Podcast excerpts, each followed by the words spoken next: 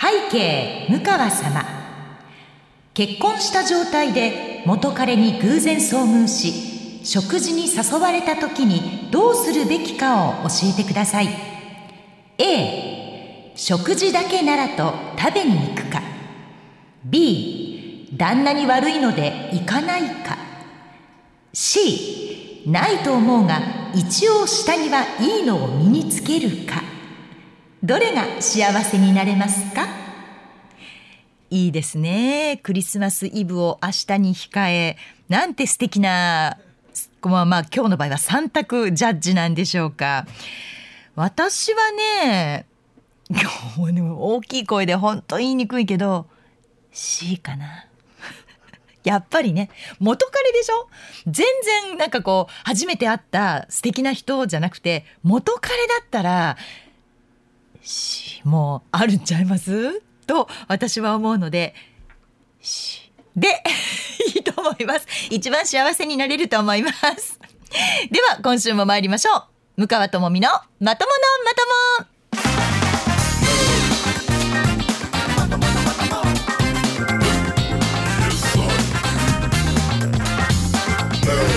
2023年12月23日土曜日夜9時から配信しています。MBS ラジオポッドキャスト番組向川智美のまとものまとも。皆さんこんばんは。MBS アナウンサーの向川智美です。この番組は第2第4土曜日の夜9時に配信をしています。さて、えー、今日は2択ジャッジならぬまま3択ジャッジという感じなんですけれども実はね今回ですね既婚者でしかもまあ匿名希望という女性の方からいただいたものなんですね。で続きのメッセージがございます。元彼と偶然ある場所で再会したんですがその元彼に今度ご飯行かへん？と言われました。元彼も結婚しているので絶対間違いはないのですが旦那の手前行っていいのか悪いのか迷っています。向川さんならどうしますか？ということでいただきました。いやいや多分この匿名希望の女性の方心の中であなたの中でね多分答えは決まってるはずです。そうじゃないと C にわざわざ一応下着はいいのを 身につけていくなんて付け加えないです。そうでしょ？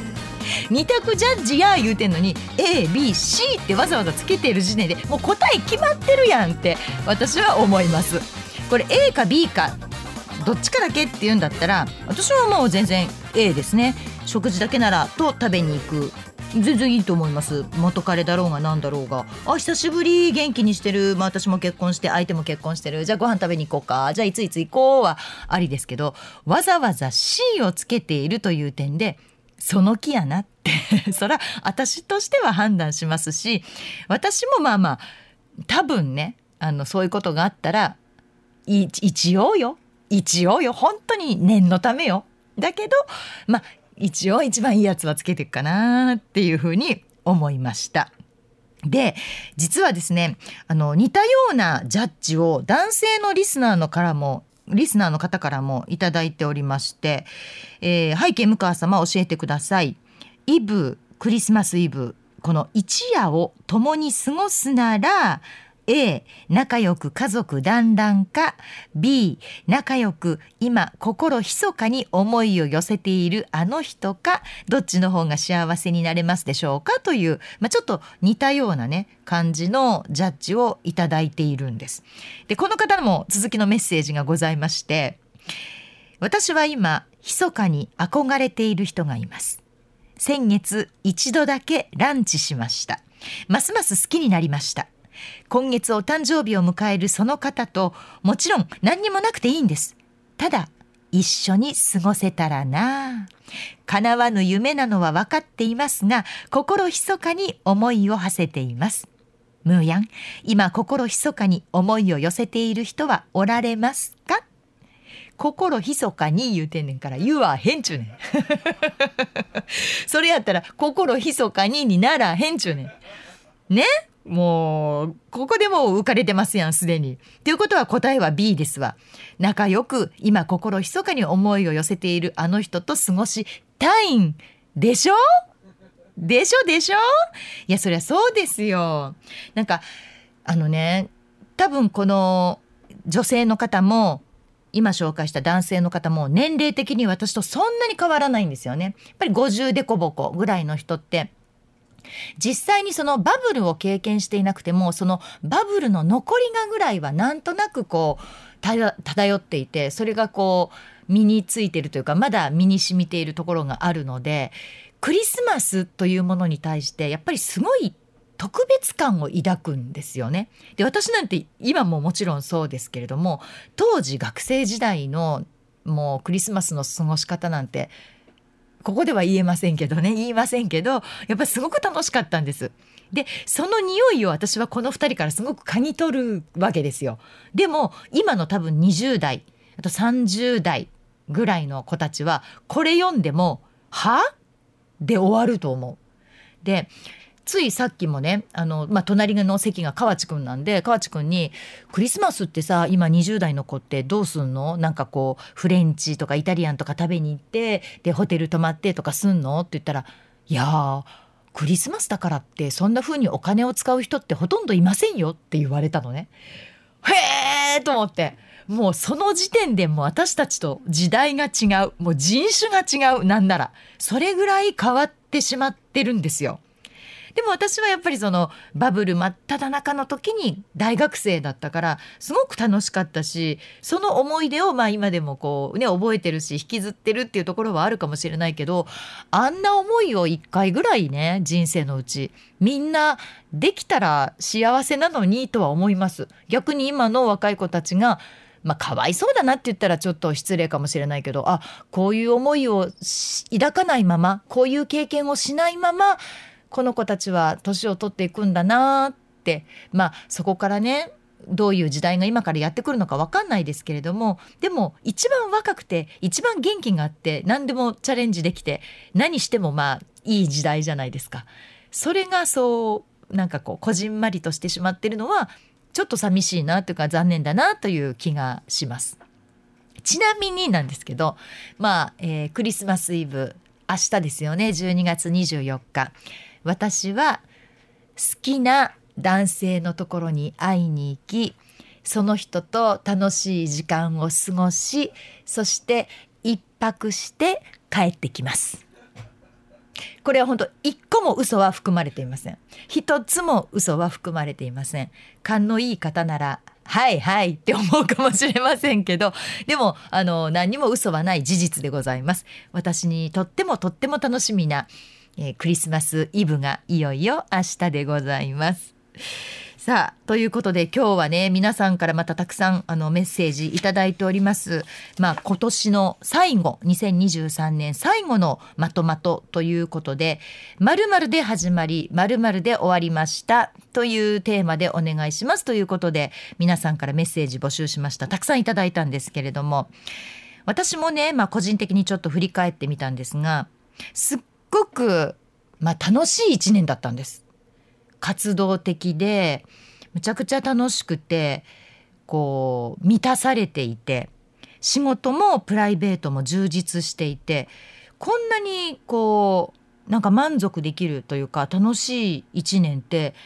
55年生きてきてそうそうなかったなって55年の中で一番だったかもしれないっていうぐらい私2023年今年ってすごく楽しかったんですね。でまあ12月の初めに骨折しました。で1年の始まり1月の終わりにも私骨折しました。で皆さんにすごくご心配いただきましてもう大丈夫ですか？向川さんの今年の漢字は骨ですね。とかあの X の方に皆さんね書いてくださった。勝手に決めんなっちゅうね。ほんまに勝手に決めんなっちゅう話です。全然私骨のほの字もないですよ。それぐらいなんかもうなんて言うんでしょうね。うん、1年に2回も骨折するなんてもう逆におもろいやん。もうネタやんぐらいに私は思ってて。で痛いですよ。それはその時は痛いし今もまだこうねギプス巻いてて不自由ですけれどもなんと本当正直何とも思ってないんですね骨折に関しては。でその年始の骨折も痛かった肋骨だから。痛かったけど、まあ、通り過ぎてしまえばどうってことないし、まあ、さんまさんがヤンタンで2回も触れてくれたし ね、とか、まあ、あのー、本当に 2, 2度の骨折とも大きくヤフーニュースでも恥ずかしいわと思いながら皆さんに知れ渡ることになってしまいましたけれども、でも、なんかいいネタできたやんって、これで私骨折漫談できるわっていうぐらい、本当たくさんね、ネタができたんですよ。なので、本当にこう、骨折を全然ネガティブに受け取ってないんです私自身が。これ2回の骨折を含めて楽しい1年だったって言えるぐらいだったんですね。ででもまあみんながもう絶対今今年の漢字は向井さんは骨やんかとか言われるからだんだん腹立ってきて私に決めさせてくれと。私の漢字はと。っていうふうに、まあ、ちょっと思ったはいたんですけれどもそれぐらい、まあ、とても楽しい1年だったっていうことなんですね。でそこからなんですけれども皆さんね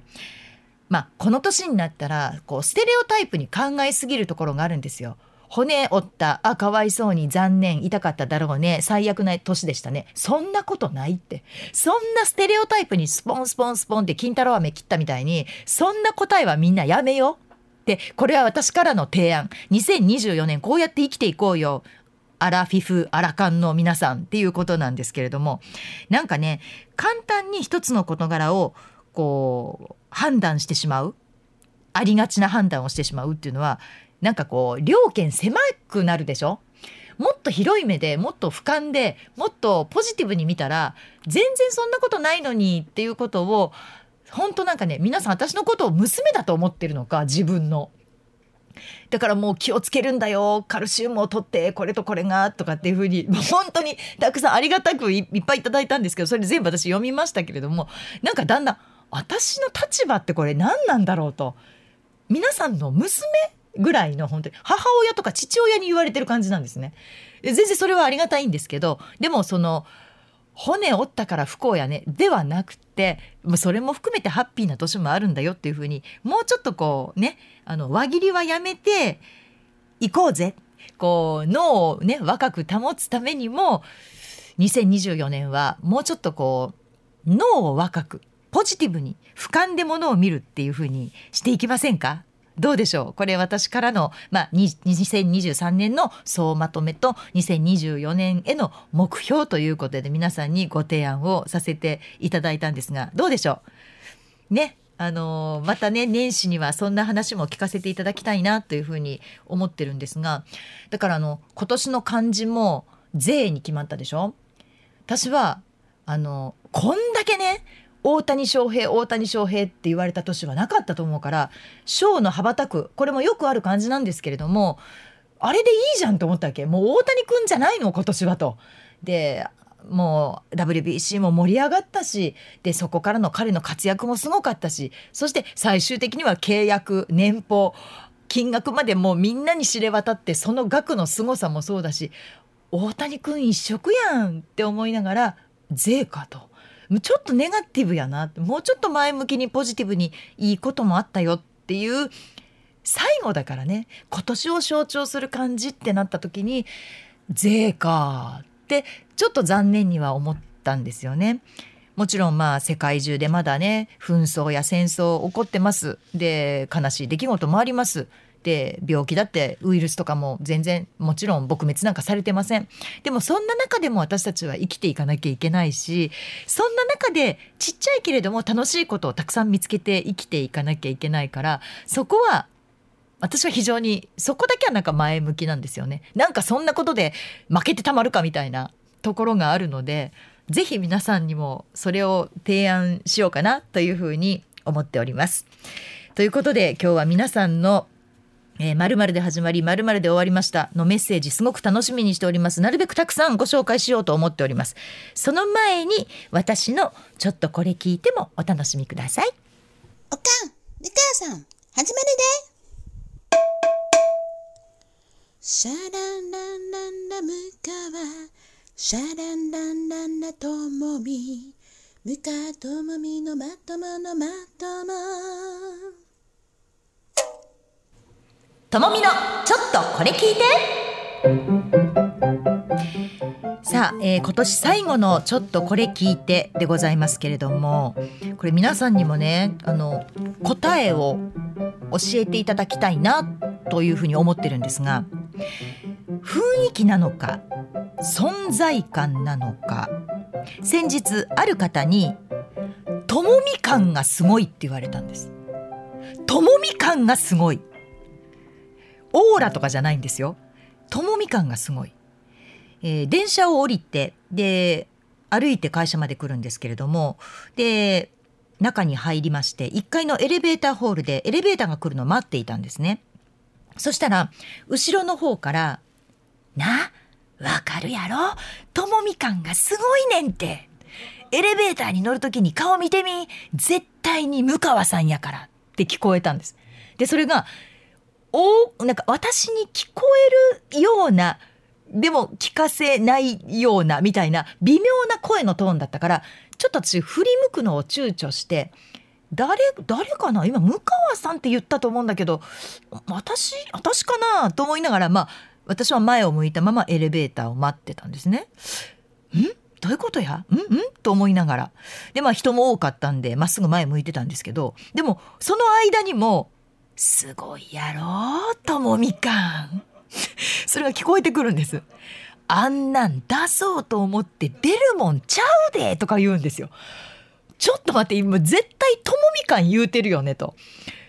出そうと思って出るもんちゃうでちょちょっと待って誰？と思いながら。でその人もその地声でわって喋ってるわけじゃないから本当分かんなかったんですよ。え誰やろ？誰やろ？こんなこと言うのってずっと悩みながらまたもう人のこといじって喋ってるわって思ってたんですね。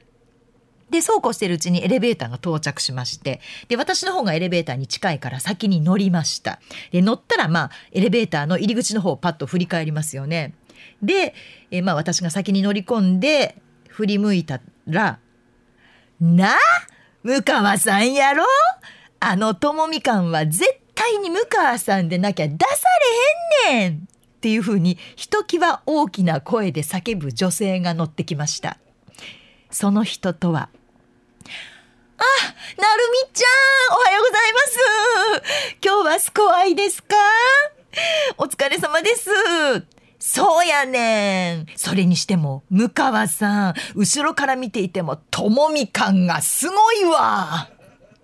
エレベーター中に響き渡る声で言われまして。で、番組出演のために、まあ、マネージャーさんと MBS に来ていたなるみちゃんが、そのマネージャーさんに話しかけてたみたいなんですね。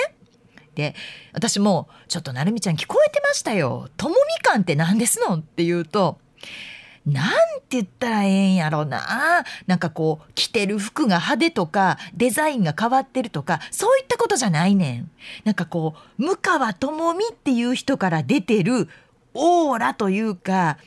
まあオーラやないな雰囲気うん、雰囲気かなもうこれはもうともみかんとしか言いようがないわってなるみちゃんが言うの。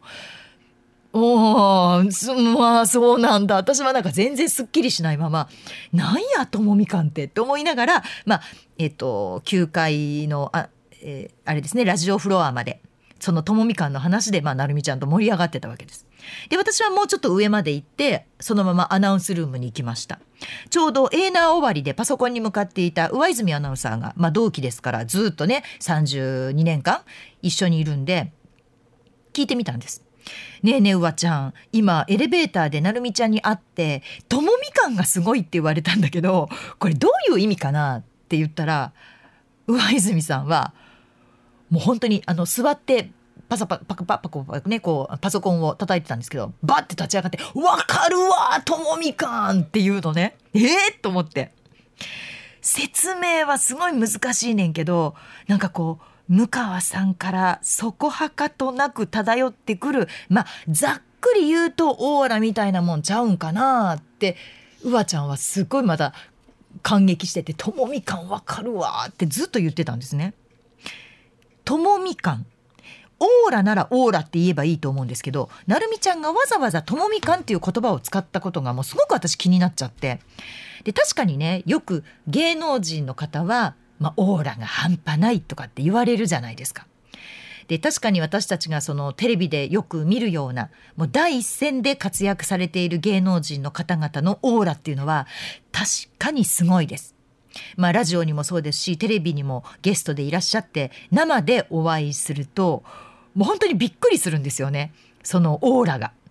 なんでしょうこう半径1メートルぐらいのその方の周りにある空気がもう別の空気だしこう揺らめくみたいな感じがするし色がついてるようにも見えるしその人の周りの空気だけがなんか地球上のものではないようななんか本当に不思議な不思議な空間なんですよその半径1メートルぐらいが。でも私はそんなにすごいものを背負ってないし持ってないしともみかんはそれとはどうも違うようなんですね。でもう一人アナウンスルームに上田悦子アナウンサーえっちゃんがいたのでえっちゃんに「ねえともみかん」って言われたんだけどこれどういう意味かなって言った瞬間にえっちゃんも「わかります」でも多分みんなそれぞれちっちゃい上田悦子館とか古川恵子館とか関岡香織館みたいなものはあると思うんですよ。でもともみ館は比較にならないほど巨大で唯一無二なんですってえっちゃんが言ったのね。あそうそうなの？もう私私は何者やと地球上の生き物ちゃうんかいと思ってちょっと呆然としたんですけれどもまあいろいろ疑問は湧いたんだけど一応彼女がすごく一生懸命話してくれてたので聞いてたんですね。で〇〇感っていうのを持ってる人はカテゴリーごとに分類できると。例えばその悦子感と香り感は似てるとか。同じ輪っかに入るか人はいるんだけれどもともみ感だけは入る人はいないんだって。なんか私だけ一人なんだって。えっちゃん曰くね「えそうなの?」って言って「そんなん寂しいやん」って言って「いやそうなんです。ともみかんだけはね別なんです。真似しようと思ってもできないしなんか違うものなんですよ」ってすごくこう一生懸命喋ってくれてるんです。ともみかんだけは同じカテゴリーに存在する人はいません唯一無二だからみたいな ものすごい勢いで言われたんですね。で確かにこう電車に乗っていても同じ会社の人とこう乗り合わせることがあるんですけれどもパッとこう電車に乗った瞬間にむちゃくちゃ目立つって言われるんですね。でそれもそのコートの色がどうとかあのデザインがどうとかではなくてなんだろうそこだけ浮き上がって見えるみたいな私だけ？みたいな感覚があって乗ったらすぐ分かるって言われるんですよ。でそれもなんか褒め言葉なのか何なのか全然分かんなくて「いや私そんなにおかしな格好してます」って「いやじゃあ違うねんコートだって普通の色やろそういうことちゃうねん」とでもなんかパッと目がいくねんって言われるんですね。で別に大きい声で喋ってるわけでもないしね？態度が大きいわけでもないしでもなんか目立つって言われるんですね。これ褒め言葉なんですかね？ともみかん。なんか私は何者でどこで何をしているのが一番ともみ感をうまく使えるのかな？とまで考えるようになってしまってアナウンサー以上になんかもっと向いてる職業ってあるかもしれないなってちょっと考えてみたんです。でこれまでもそうなんですけどよくこれに向いてるよって言われるのが宗教の教祖。なんか信仰宗教とか起こしたら教祖になれるんじゃってよく言われるのね。で私別にそんな信念ないし全然そんなんないわって言うんですけどそれ。あと占い師。占い師は占い師の人に占い師に向いてるってよく言われます。であとは政治家。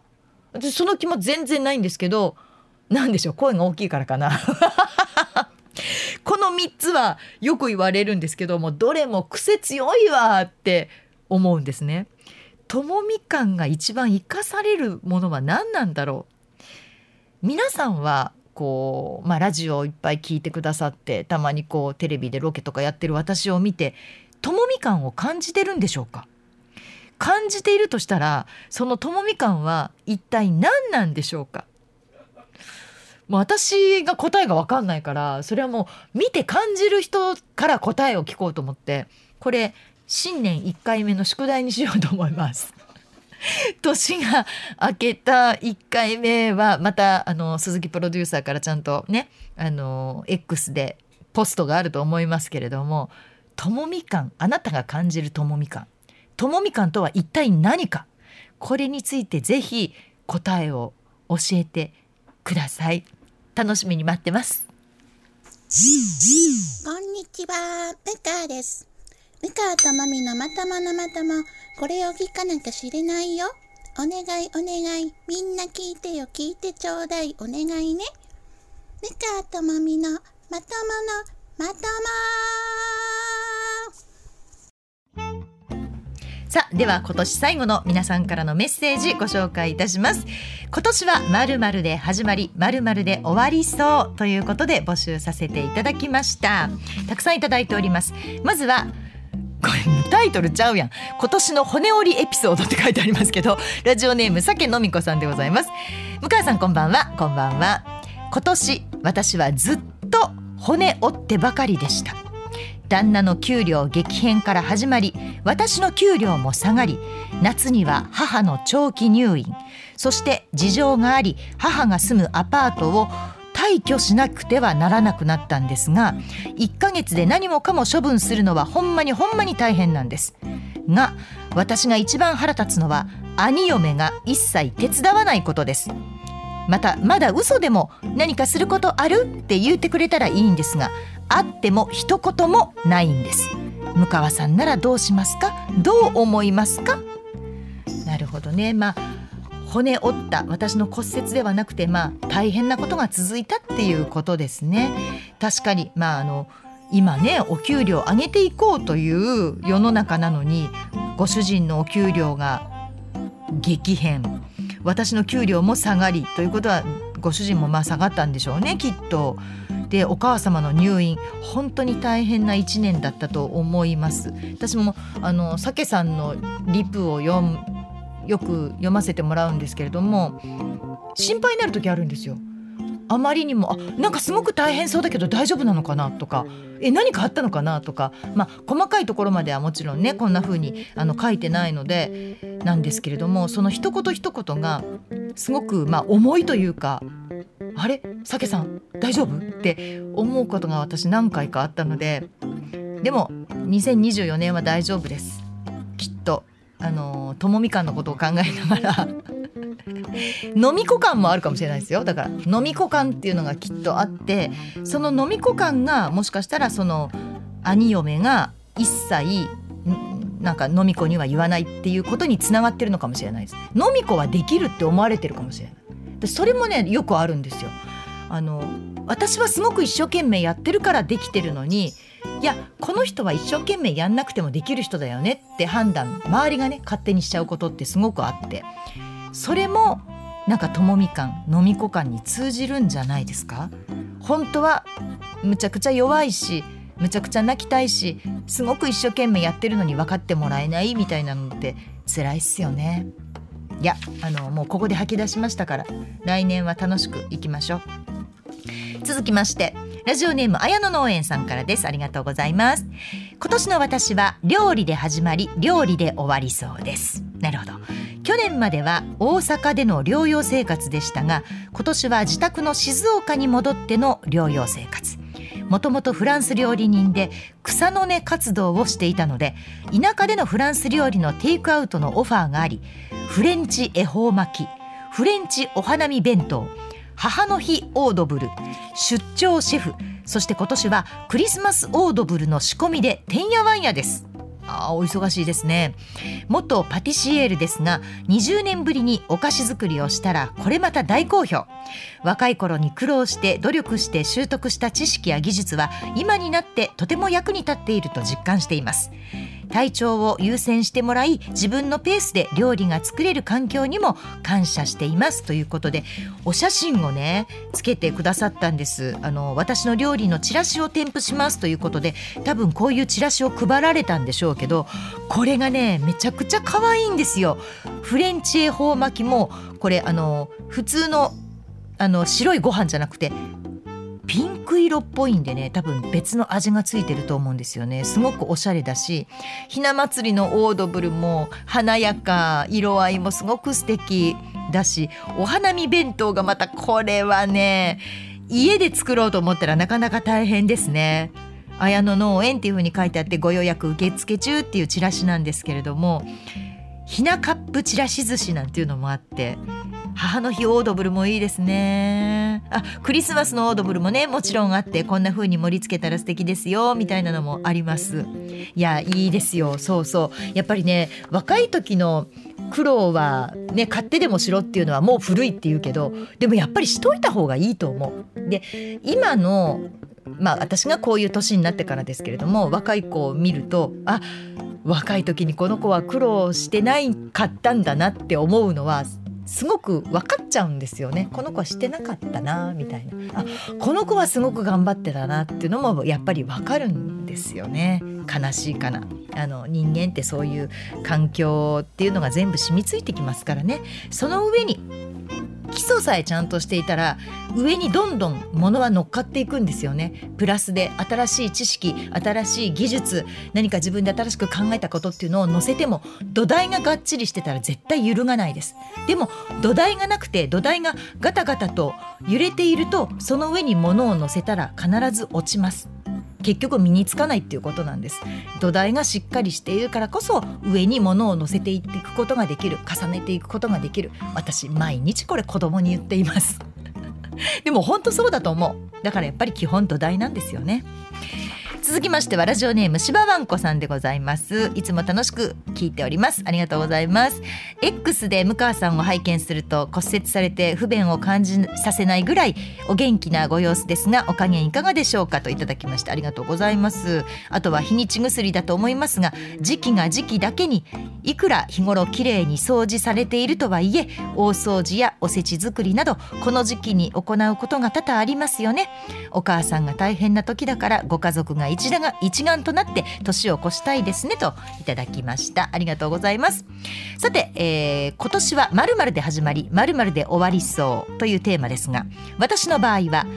今年はローン関西カウントダウンで始まりまとまとの年内最後の放送を聞いてほっこりして終わりそうです。ありがとうございます。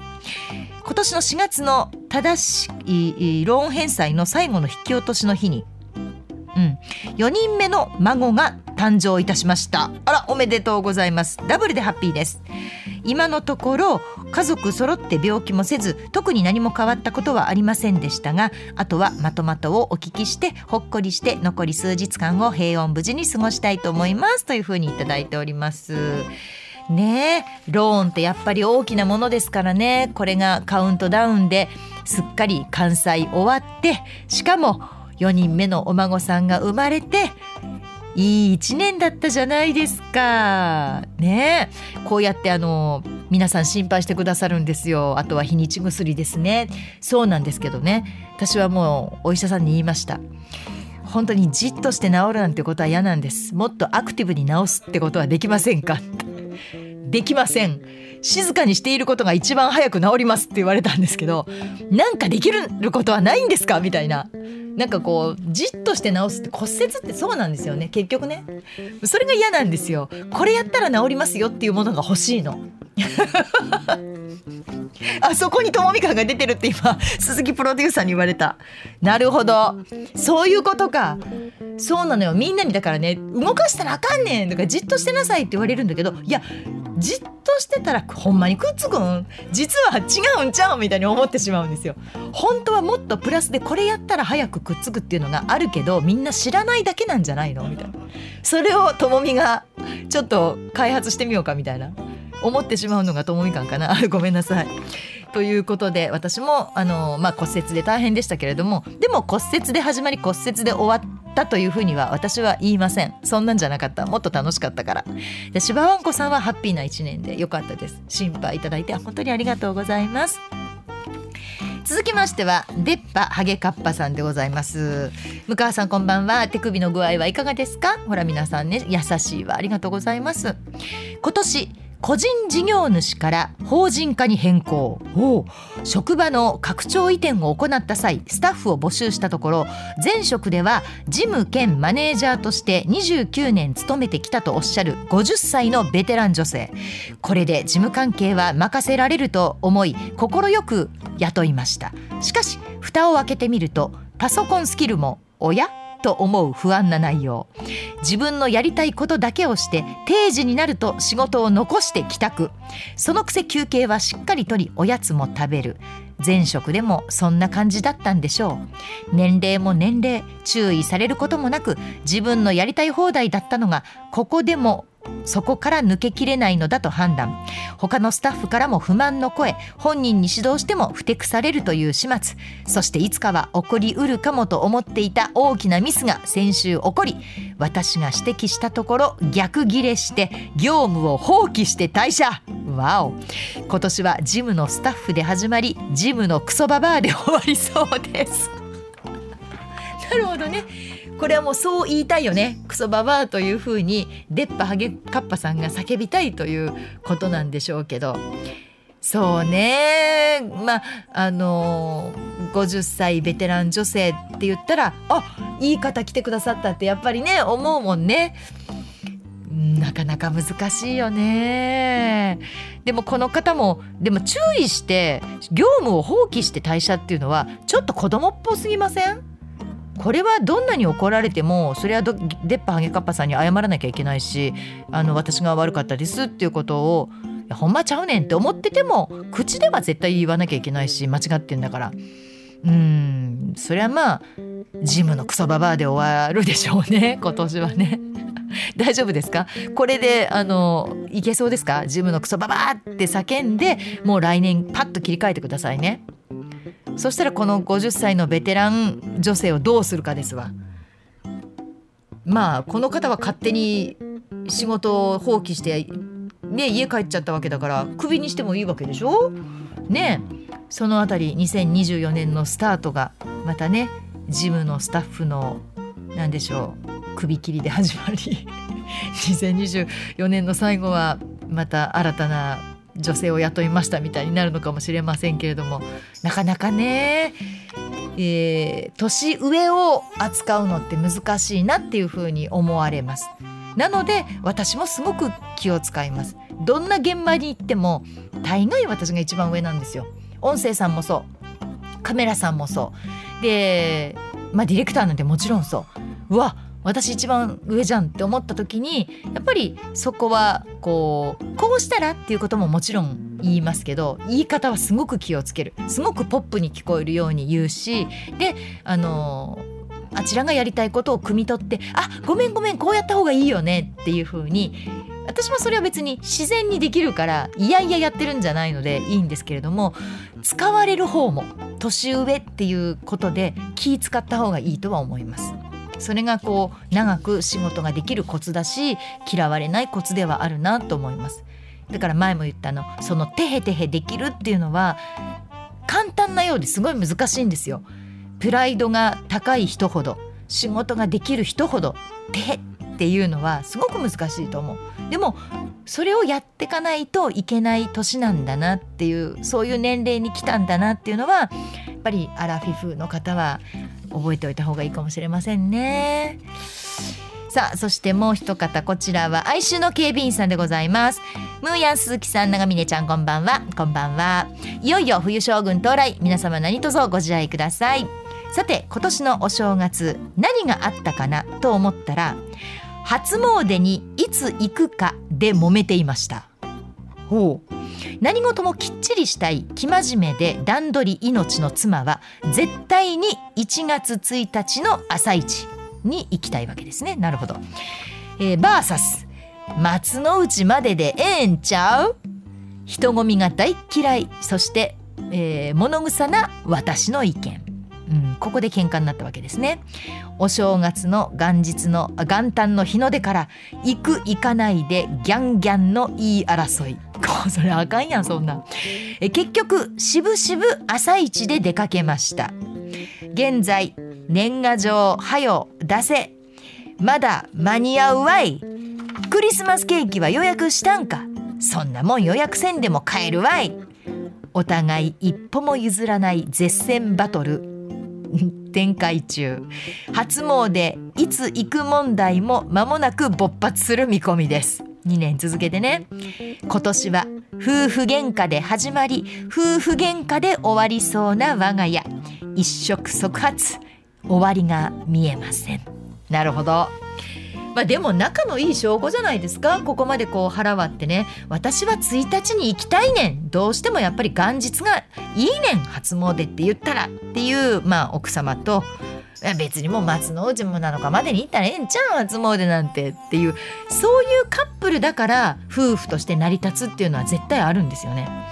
1月1日やで「そうやな。絶対1日に行こうや」みたいな。なんなら初日の出見るで。みたいな。夫婦は疲れます。やっぱりどっちかが逆のことを言うっていうのはねこれ大事だと思う。うちも割とそういうタイプなんですよね私がきっちりきっちりきっちりしてるタイプであの旦那さんの方が割とその辺はルーズですよねあの要領よくやりたいタイプだからもうそこでそうせんでもこの段階でこうやったらええんちゃうみたいなことを言ってくれると私も気づきになってあなるほどねみたいなこともあるのでだから成り立つ夫婦っていうのもありますからね。まあでも年の初めはやっぱりあの喧嘩しない方がいいですしけ、まあ、今年の夫婦喧嘩で終わってもう来年は仲良くいきましょうなるべくなるべくねなるべくでいいですから。ということで皆さんのね「まるで」というのをご紹介しましたいろいろね始まりで終わりでっていうのはあると思います。まあ、確かにね私も皆さんにこう SNS を通じていろんなことをまあ書いたり写真を上げたりしてきました。それを見るとああ向川さん今年は骨折で始まり骨折で終わりやなって 本当に思われる方多いと思いますけれども全然私の中ではそんなことはなくて何でしょうね、まあ、さっきあの漢字で言うとみたいなことを話しましたけれども始まりと終わりどっちも私本当にハッピーだったんです。すごく楽しかったです。ウキウキしてました。それは例えば水曜日の「夕はこれから」という番組があるとかね、火曜日の朝は早いけれどもええー、なという番組があって同期であるうわちゃんと話ができるとかね。あの近藤さんは圧がすごいけれどもなんだかんだ言って見てたら面白いとか。やっぱり黒田さんは口悪いけどまあ実は母性本能をくすぐる人やなとか 仕事の仲間にすごく恵まれたし。でまあねいつもあの鈴木プロデューサー長峰ちゃんっていう風に書いてくれてますけどまあそこにねもっと周りに大勢スタッフがいてくれて私が喋りたいことこんな風にやりたいっていうことを汲み取ってくれて、うん、やらせてくれてるっていう皆さん周りがあるからこそのまあ私がここで喋れるっていうのもあるので本当にあの感謝もしてますしでよく頑張った私もいるし、うん、あのいい充実した一年だったなというふうに思っております。最後にねこの方のメールをご紹介しようと思うんですけれどもラジオネームポンコツおばさんという方で「えー、初めまして」というふうにいただきました。夫とええなを聞いています。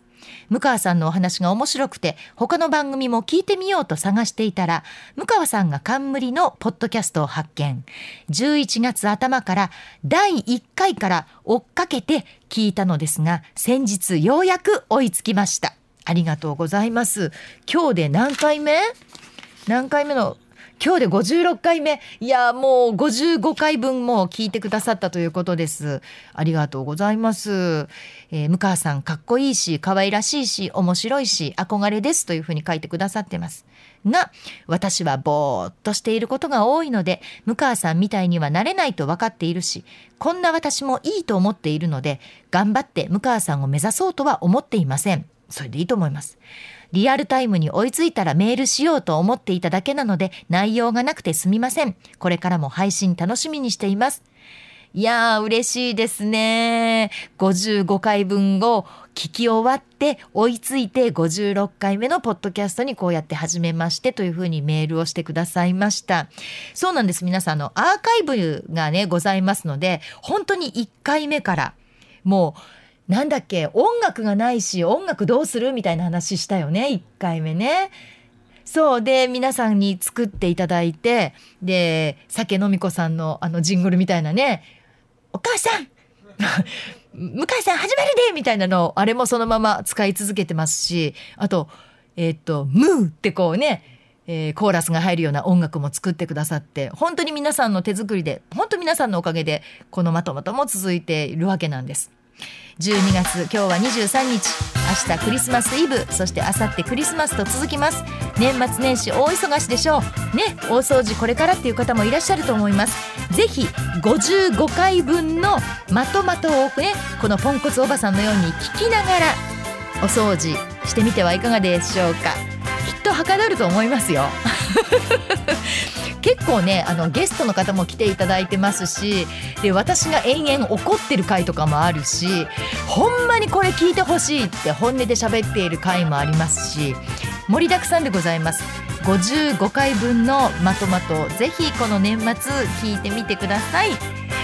さあということで2023年もあと1週間で終わりです。皆さんそれぞれ、まあ、今回ね一部メールご紹介しましたけれどもどんな1年だったのかもう一回振り返って。そして2024年アラフィフアラカンが多いので皆さん私と一緒に視野を広くそして楽しく前向きに今日が一番というつもりで頑張っていきましょう。引き続きどっちが幸せかのジャッジメールもう2択って言いません。今日 ABC3 つありましたからねどっちが幸せかのジャッジメールですとかあとは「ムーヤンこれ聞いて」というお正月こんなことありましてんとかクリスマス結局こうでしたとか、まあ、年末年始いろいろ行事がありますので皆さんがあの話したいこと聞きたいこと何でもお送りください。そしてともみかんについてもぜひお送りいただけたら嬉しいと思っております。メールは moon.mbs1179.com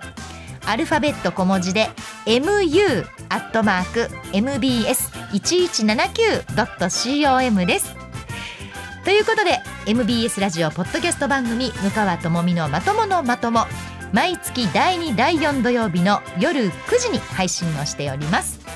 次回は2024年1月の13日でございます。本当に今年1年間どうもありがとうございました。そして来年もまたよろしくお願いいたします。皆様良いお年を。ということで MBS アナウンサー向川智美でした。ほならば。